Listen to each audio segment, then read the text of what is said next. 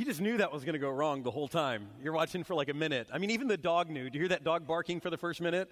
Had Lassie there trying to warn them. I mean, this is not smart, and uh, you're just kind of waiting for that moment. I, I love those videos, uh, and I, we're going to show them throughout the series, partially just because that's, that's life, right? I mean, how many times have we tried to do a DIY project and we've had it blow up in our face. Maybe not quite that bad, but we've experienced failure with those things. And yet, um, we don't want you to be afraid when it comes to what we're talking about this weekend and throughout this series sharing Jesus, because uh, if you follow some simple steps, and uh, just these are not magical steps, but they're just steps that allow God to work, uh, great things can happen. So let's pray. Father in heaven, I pray that you'd come and that you'd speak through me. May the words of my mouth, Father, be your words. And we pray that you'd come by your Spirit and fill us so that the meditation of our hearts would be acceptable and pleasing in your sight, our rock and our Redeemer. Amen. Uh, you know, generally speaking, for me, when it comes to DIY projects, uh, I, I, get myself into trouble because I'm not very good at getting s- the steps in the right order. Anyone else feel me there? Any of you like to just kind of, you know, you're not so sequential all the time? Uh, th- that's me sometimes. I, I'm not someone who really pays a lot of attention to instructions. Uh, you know, I'm the kind of guy who I start to read the instructions, I get a general idea, and then I'm like, you know, blah, blah, blah, I'll figure this out myself. Anyone else? You can fess up. It's a safe place here. It's, it's okay. Yeah, I mean, so, so I do that, and, and, and often that works out well for me. I, I guess I, you know, I'm intuitive enough to figure it out, but every once in a while it doesn't work out for me. Um, about a year and a half ago, um, my daughter, she, uh, she asked for a basketball hoop for her birthday. And so um, we pulled some money together and got her a basketball hoop. And uh, I decided one day on my day off to assemble it, you know, by myself while, uh, while she was at school. So it'd be a surprise when she came home. And assemblies for me are the worst, especially when it comes to kids stuff. Uh, because what I find is, is I'll get to step 49 in the process, and I realize all the way back at step four, there was something I didn't quite get right all the way back here, step four. And, and then you got to go back and figure out how to deal with that. Anyone else? Yeah, this happened to you, sure. Uh, you know, that, that's, that's the problem with getting the steps out of order. And today, he, here's a great risk. We want to spare you from this uh, mistake as it relates to this series. Because last week we talked about urgency and we said, you know, know what's at stake. And, and I think some of you got fired up and you said, you know what, this is important. This is important. i am called. I'm, I'm, I'm excited about sharing the life of Jesus with other people. And, and what we could do if we're not careful is we could just run out and start telling people, you know, grab the bullhorn and let everyone know. But in so doing, if, if we do that, we're skipping a very, very important step. Where if we skip this step, we will not be nearly as effective as we could be otherwise. Uh, today, we want to show you this, uh, this step, this approach. Um, and, and again, we're going to look at this guy, Paul from the, the New Testament. Paul was uh, known as St. Paul or the Apostle Paul. He wrote a large portion of the New Testament. And uh, Paul was a guy who, who is literally traveling around the world sharing Jesus. He's kind of our model for this series because he shared Jesus better than anyone. Uh, in fact, starting at about Acts 16, you can read about what's known as Paul's second missionary journey. And uh, in, in, in, the course of two chapters, we've got a map up here actually for you. Uh, in the course of two chapters, Paul travels a dozen places.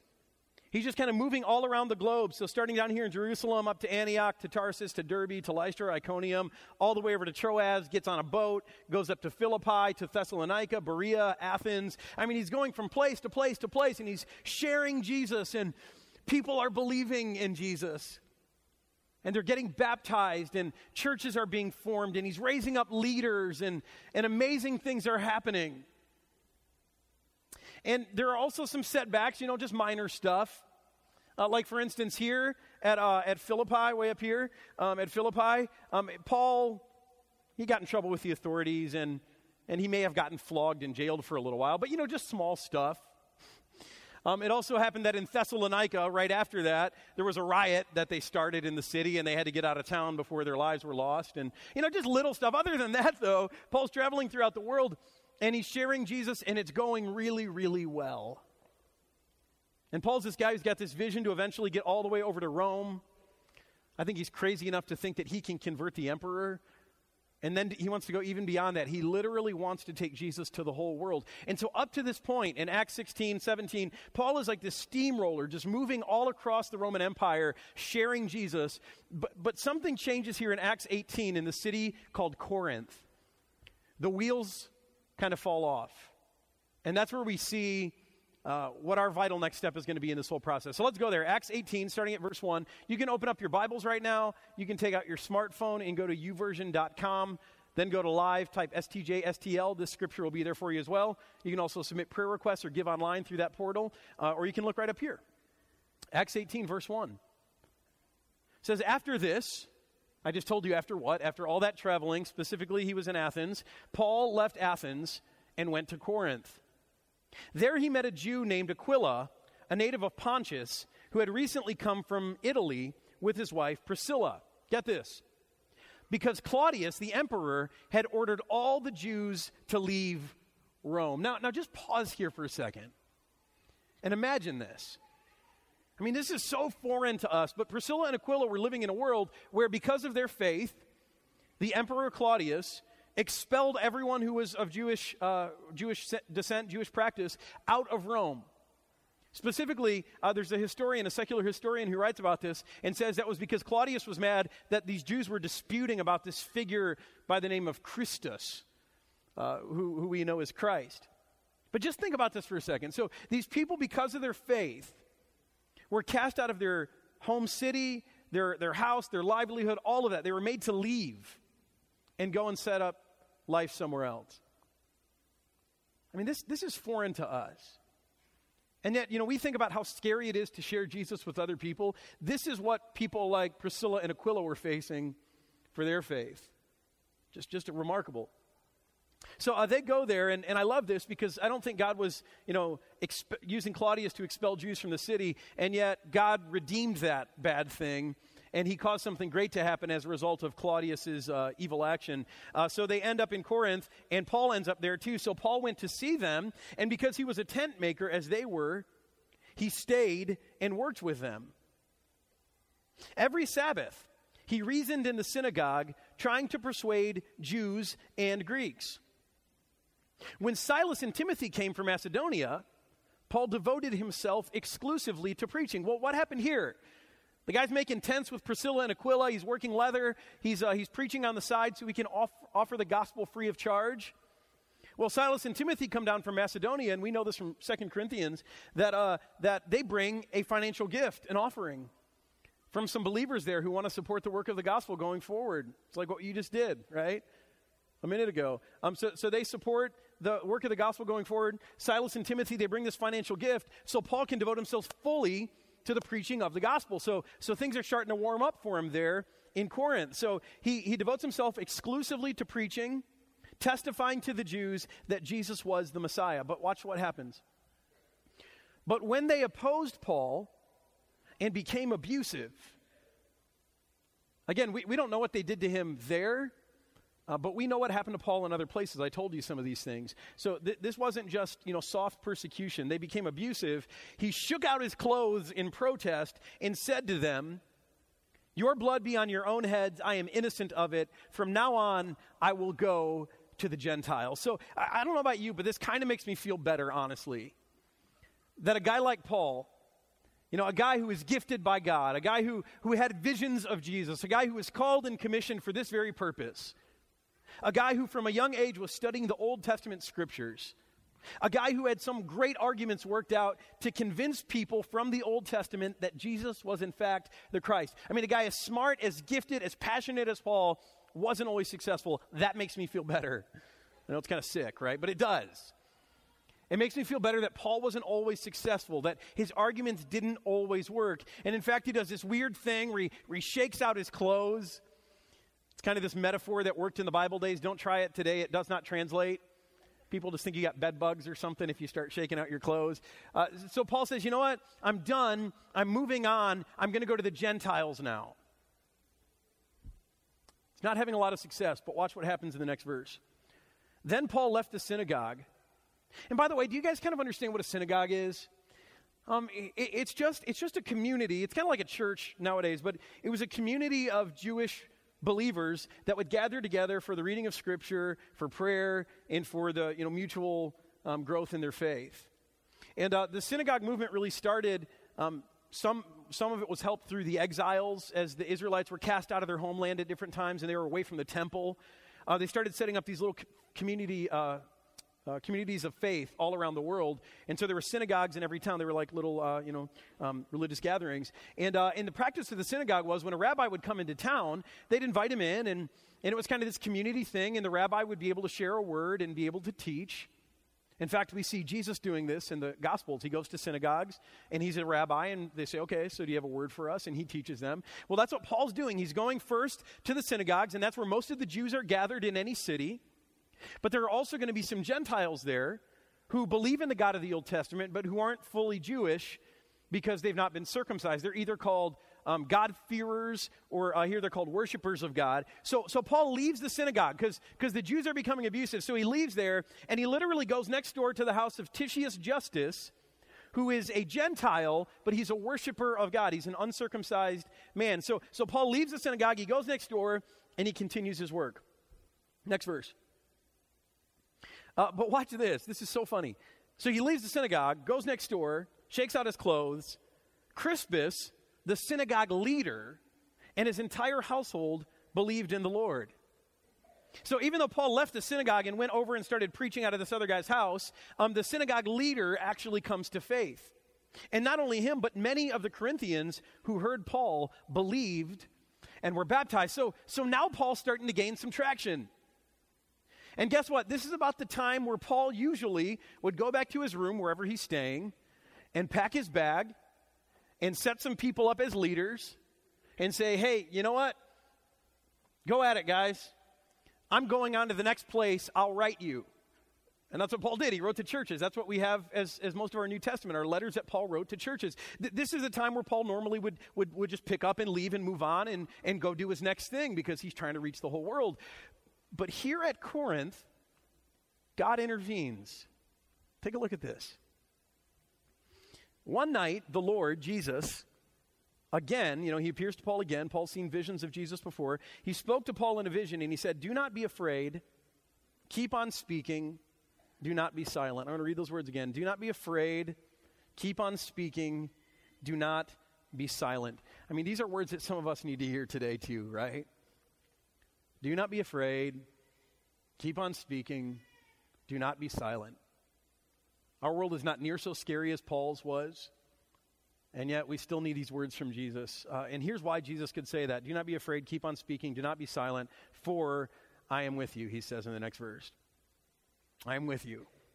He's Emmanuel, he's with us always to the very end of the age. And no one is going to attack you and harm you because I have many people in this city. This, this baffles me, actually, this last line, because Corinth was kind of like Vegas or, or, better yet, it was kind of like New Orleans. It was this port, and there was all kinds of stuff that was going on in Corinth that was not good. It was kind of the vice capital of the empire. And, uh, and, and yet, Jesus says in Corinth, in this unlikely place, he had many people in this city. And so he says, Paul, don't be afraid. Keep on speaking. I'm with you. No one's going to attack and harm you because I have many people in this city. So, uh, as a result of that, Paul stayed in Corinth for a year and a half, teaching them the word of God. See, all of a sudden, Paul's whirlwind world tour is interrupted. Uh, he's not going to be able to go on to the next place. He's not going to Rome. He's not going beyond Rome. But, but God says, No, no, Paul, here's what I want you to do I want you to settle. I want you, Paul, to focus. And this is where I think so many of us go um, wrong in our next step. You know, after we've got that urgency, like I said, we want to run out and spray people with the fire hose of Jesus want to grab our bullhorn and, and start yelling at people and tell them about Jesus. But that's not our next step. No one here is asking you to go out and be a street corner evangelist. No one here is asking you to be the person who asks every waiter or waitress where they would go tonight if they died. Uh, I'm not asking you to be uh, the person who badgers every acquaintance that you meet about their personal relationship with Jesus. You know, that might all be okay if you've got the gift of evangelism. You know, Paul had that gift. He was gifted by God with a special gift of evangelism. And, and so, you know, I, I think stuff like that might have worked for Paul. Paul might have done that stuff. In fact, I can just imagine Paul being the guy at Halloween who, instead of passing out candy to the kids, was giving them gospel tracts and testaments. those little nasty candies with scriptures on them. I mean, yeah, I can imagine Paul being that guy. I can just see him doing that and it working for him because he was an evangelist. He could just make that stuff work. But for most of us who don't have that, that spiritual gifting of evangelism like Paul, that's the wrong step. See, see, there's an approach that will get you a lot further, a lot faster, and that approach is to focus on a few. To focus on a few. Paul had to learn this. He wanted to go to the whole world, and yet God said, No, no, no, Paul, I want you to stay in Corinth. And he stayed there for a year and a half. Paul had to focus on a few. We're going to talk about what this means, focusing on a few, because this is a vital next step that needs to happen before we say anything. We'll get to speaking starting next week, but before that, we have to, we have to learn this focusing on a few. And for starters, I'll say this focus is about a narrower but deeper impact. Focus is about a narrower but deeper impact. It's like the difference between a floodlight and a laser. Right? A floodlight is, is trying to give as much light to as much space as possible. A laser is very narrow, focused, coherent light that can have a deeper impact. It's narrower, but deeper. See, see, I'm saying your next step is to learn to be more like a, a laser and a little less like a floodlight all the time. Because that's what Paul had to do in Corinth. You know, he couldn't go from place to place. Instead, he had to live in Corinth, and he had to, uh, you know, live among people. And he got to be known as more than just some traveling itinerant preacher, but he got to be known as, as, as Paul, a guy that they had meals with and laughed with and cried with and celebrated with. He became known to them and he got to know them. He invested in them. He lived among them. He worked alongside of them. And along the way, he, he kept on speaking because Paul was an amazing evangelist. But this is where so many of us get it backwards. We think we're supposed to just go tell people about Jesus without doing all that other stuff first. You know, this week as I was uh, working on this message, I was kind of getting ready to put it to, to bed on Friday, and it occurred to me, it's just one of these little mini revelations. Um, it occurred to me that part of it was I was getting ready for a wedding yesterday, um, uh, but, but it occurred to me that those words from 1 Corinthians 13, words that a lot of us maybe have heard at weddings before, uh, those words that I'm going to share with you in just a second, those words were written by Paul to this community in Corinth. Paul actually penned those words from 1 Corinthians 13 to this community um, at Corinth. And, and I think there's a connection here. I don't think it's a coincidence that this was his message to them. Uh, look at these words 1 Corinthians 13. Paul said, If I speak in the tongues of men or of angels, but do not have love, I am only a resounding gong or a clanging cymbal. If I, give the, if I have the gift of prophecy and can fathom all mysteries and all knowledge, and if I have faith that can move mountains, and you know what? Paul had a lot of that. Incredibly gifted. He says, if I have all of that, a faith that can move the mountains, but do not have love, I am nothing. And then he goes, if I give all I possess to the poor and give over my body, uh, some translations say to the flames, this one says to the hardship, uh, that I may boast but do not have love, I gain nothing. I mean, do you think it's any coincidence that Paul wrote these words to a community of people that he spent a year and a half of his life with? It may have been that Paul even learned these words while living in Corinth that ultimately it doesn't matter how good your message is, it doesn't matter how effective you are as a communicator, it doesn't matter how convincing your arguments are, it doesn't matter how gifted you are, how passionate you are. None of that matters. If you don't have love, you will only be noise in the ears of people around you. And, and more than just saying if, if you don't have love, if people don't know that you love them, if they don't know that your words are coming from, from, a, from a foundation of love, it's just noise. You are at best a clanging gong or a clashing cymbal. Do you think it's any coincidence that, that Paul, when writing to these Corinthian believers, that, that he wrote these words? I mean, these words that, that embodied his ministry among them. And see, I think this could be the reason that some of your previous attempts at sharing Jesus haven't been fruitful. I can't say for certain, but this could be the reason why, is because you were just a clanging gong and a clashing cymbal because those words weren't coming out of a foundation of love. See, that's what we're talking about when we talk about focusing on a few. You can't let everyone know that you love them. You can't invest in everyone, but you can for some. And in fact, this may be part of the reason that some of you get timid about sharing Jesus because you think, I don't want to be noisy. I've seen that. I don't want to be like that. You don't have to be like that. And in fact, when you follow this in the right order, when you focus on a few, when you invest, when you become known, when you love, you won't be a clashing gong or a clanging cymbal. See, focus is about saying, I'm going to narrow my impact so I can have a deeper impact. I'm going to narrow my focus so I can have a deeper impact in people's lives. I'm going to invest. I'm going to go deeper. I'm going to let people know that I love them. But focus is also something else. It's about the power of small actions repeated over time. It's the power of small actions repeated over time. Uh, you know, I think there's great power in this generally. Some of us are always looking for that leap forward, that thing that's going to get us way ahead. That's not how you win in life. The way you get anywhere in life is the power of small actions, leveraging the power of small actions repeated over time. See, it's, it's reinforcement in parenting. Those of you who've got young kids at home, or if you can remember if you've ever had young kids at home, I mean, some nights after dinner, my wife turns to me and she goes, Why do I have to tell the kids every night to wash their hands and face after dinner?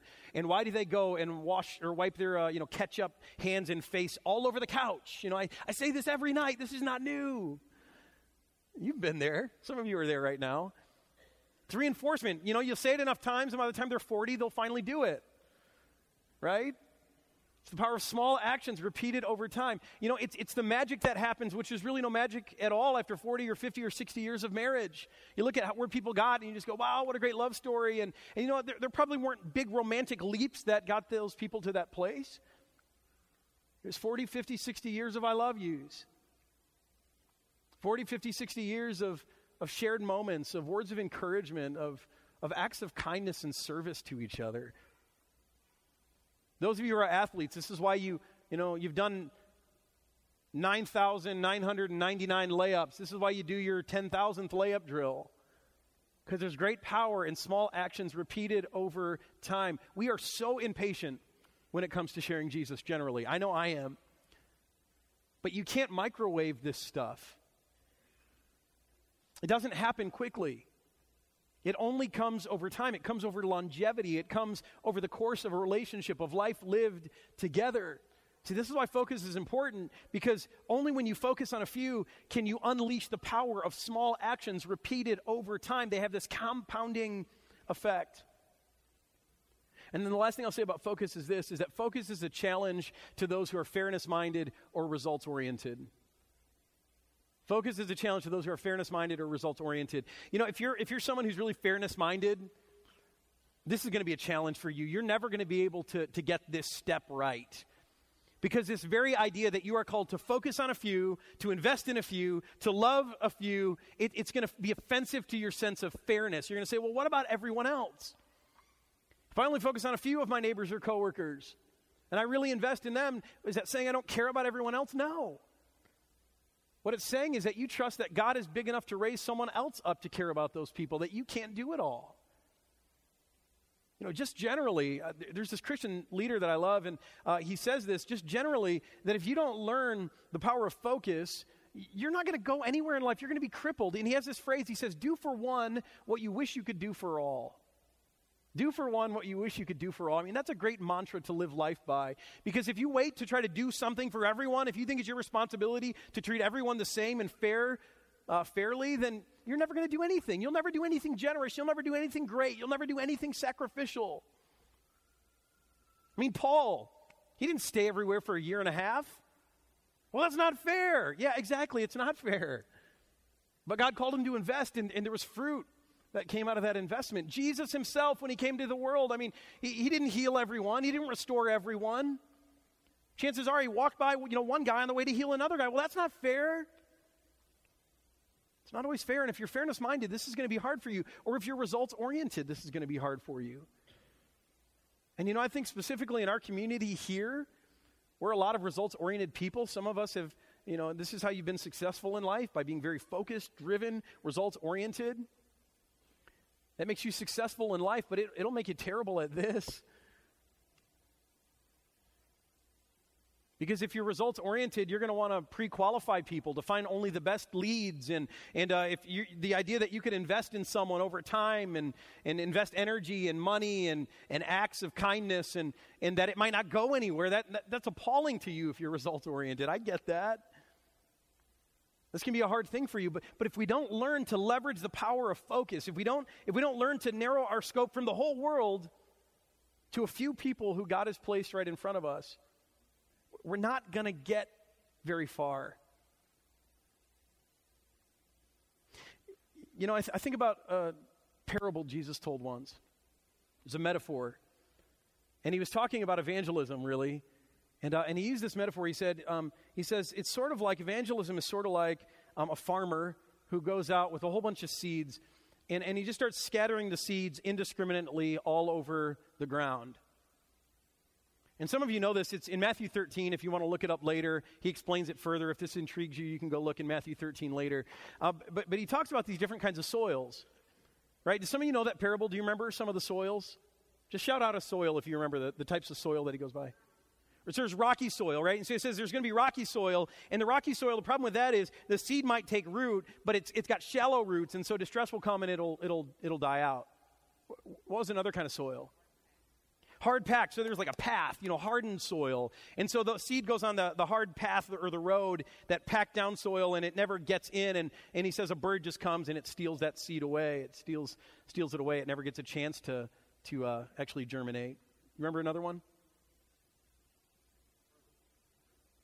Yeah, there's the fertile soil. We got to wait on that one. There's one more. See, you guys just want to run ahead. Uh, there's the, the soil with the weeds, right? And there were weeds, and, uh, and the weeds choked out the plant. And then there was the fertile soil. And so Jesus says, you know, the fertile soil, when the seed falls, it produces a harvest that's enormous. And, and where we go wrong when we hear that parable is we get kind of fatalistic about it sometimes, and we say, well, you know, I guess this person in my life, they just might be rocky soil, and they're never going to hear the gospel, and there's nothing I can do about it. And that's not what Jesus was trying to get at, really.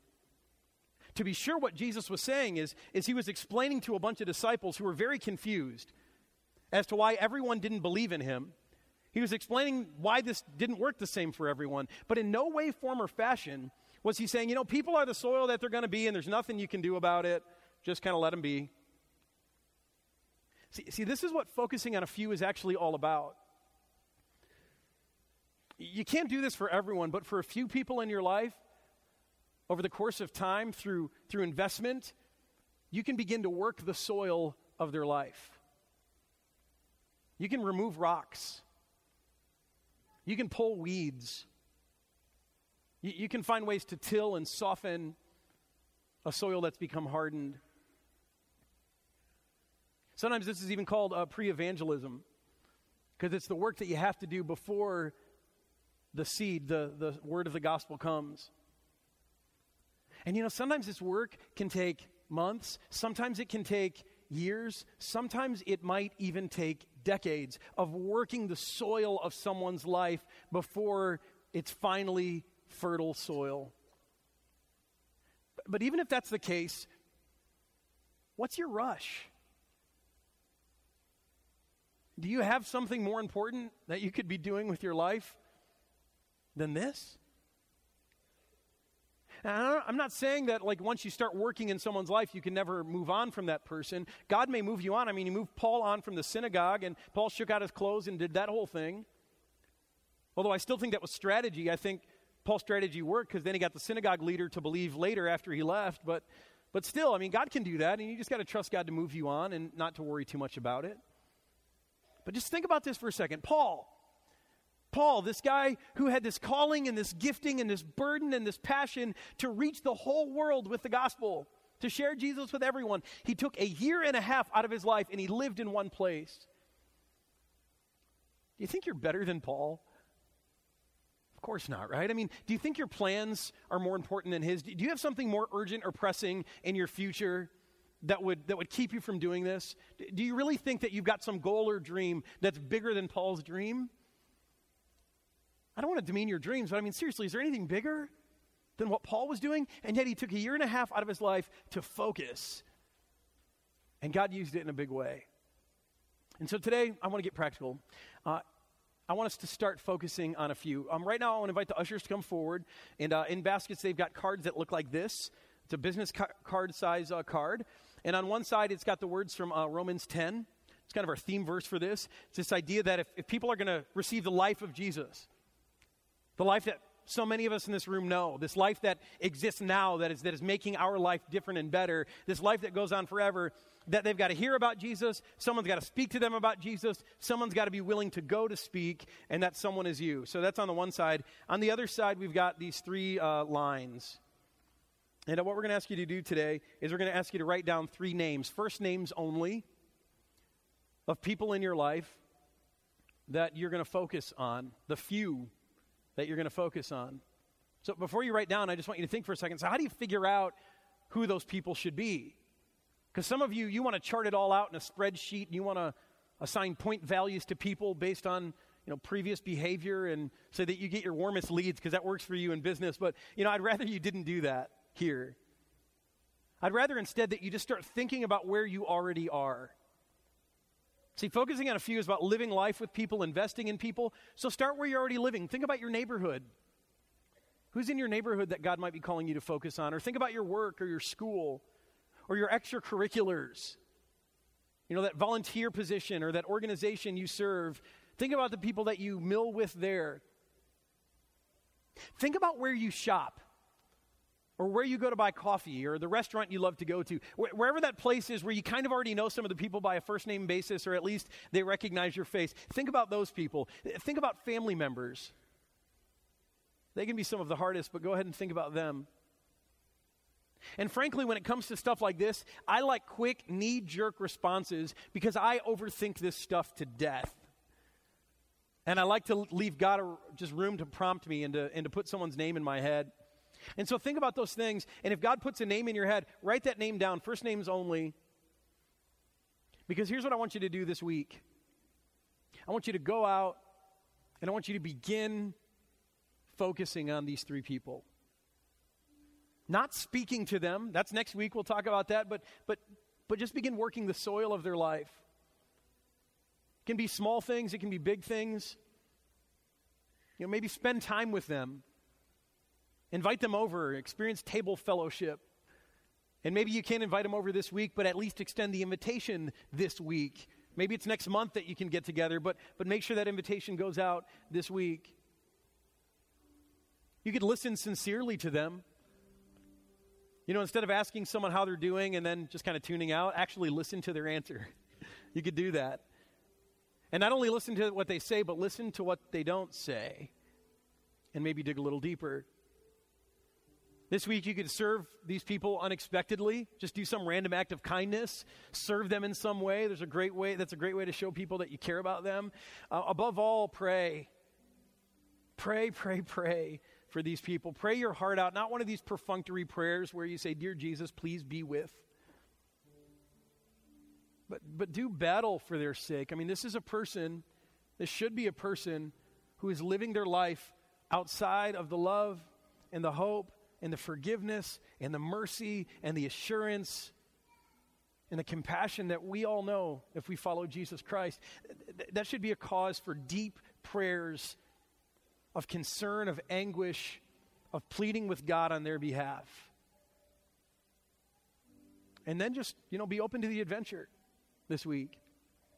But the point is, do something. Begin to take a step. Begin to narrow your focus from everyone in the world, and they all need Jesus too, but begin to focus on who those few will be in your life. So today it's uh, time for you to fill out these cards again. Uh, three people, first names only. And then here's what I'm going to ask you to do. This is this is kind of a uh, listen to this instruction. You're going to take this home and you're going to put it in your wallet or on a mirror or on a desk or somewhere where you're going to see it. It's going to be a reminder to focus. But what we'd love for you to do before you leave is to snap a picture of this on your tablet or your smartphone and uh, text it to us, or you can even, email it to us. But we got the text number up here 636 686 0140. Uh, if you don't have a smartphone and someone in your row does, have them take a picture of your card. We're not going to publish these widely, but they will come back later on in the series. We'd love to bring them back. Um, just as a reminder for you. So uh, you take the card with you before you leave, snap a picture, text it to us at 636 686 0140. Okay? I don't see you getting your phones out yet. You're making me nervous. I don't think you're listening. But here's how we're going to um, close off this service today. We're going to close off singing a song uh, that we just love. And you can take time during the song to write down these names and to text in uh, these instructions. But it's a song we've been singing for a few years around here. It's, it's a favorite here. I know it is. Uh, so I hope you sing it out loud, especially because it's, it's the song Mighty to Save. And I just want you to remember, man, if, if God can save people like us, and if God can save someone like me, if He can break through my stubborn heart, my disobedient heart, my darkened mind, if, if he can break through all of that and bring his life and bring his light and his mercy to someone like me, God is mighty to do that in the lives of these people too. And so as we sing this song, I just want you to commend these people before God and, and go before the throne of God and beg and plead our God who's mighty to save, to work his salvation in the lives of these people, and to use you as his hands and feet to do it. Okay? Please stand up as we sing.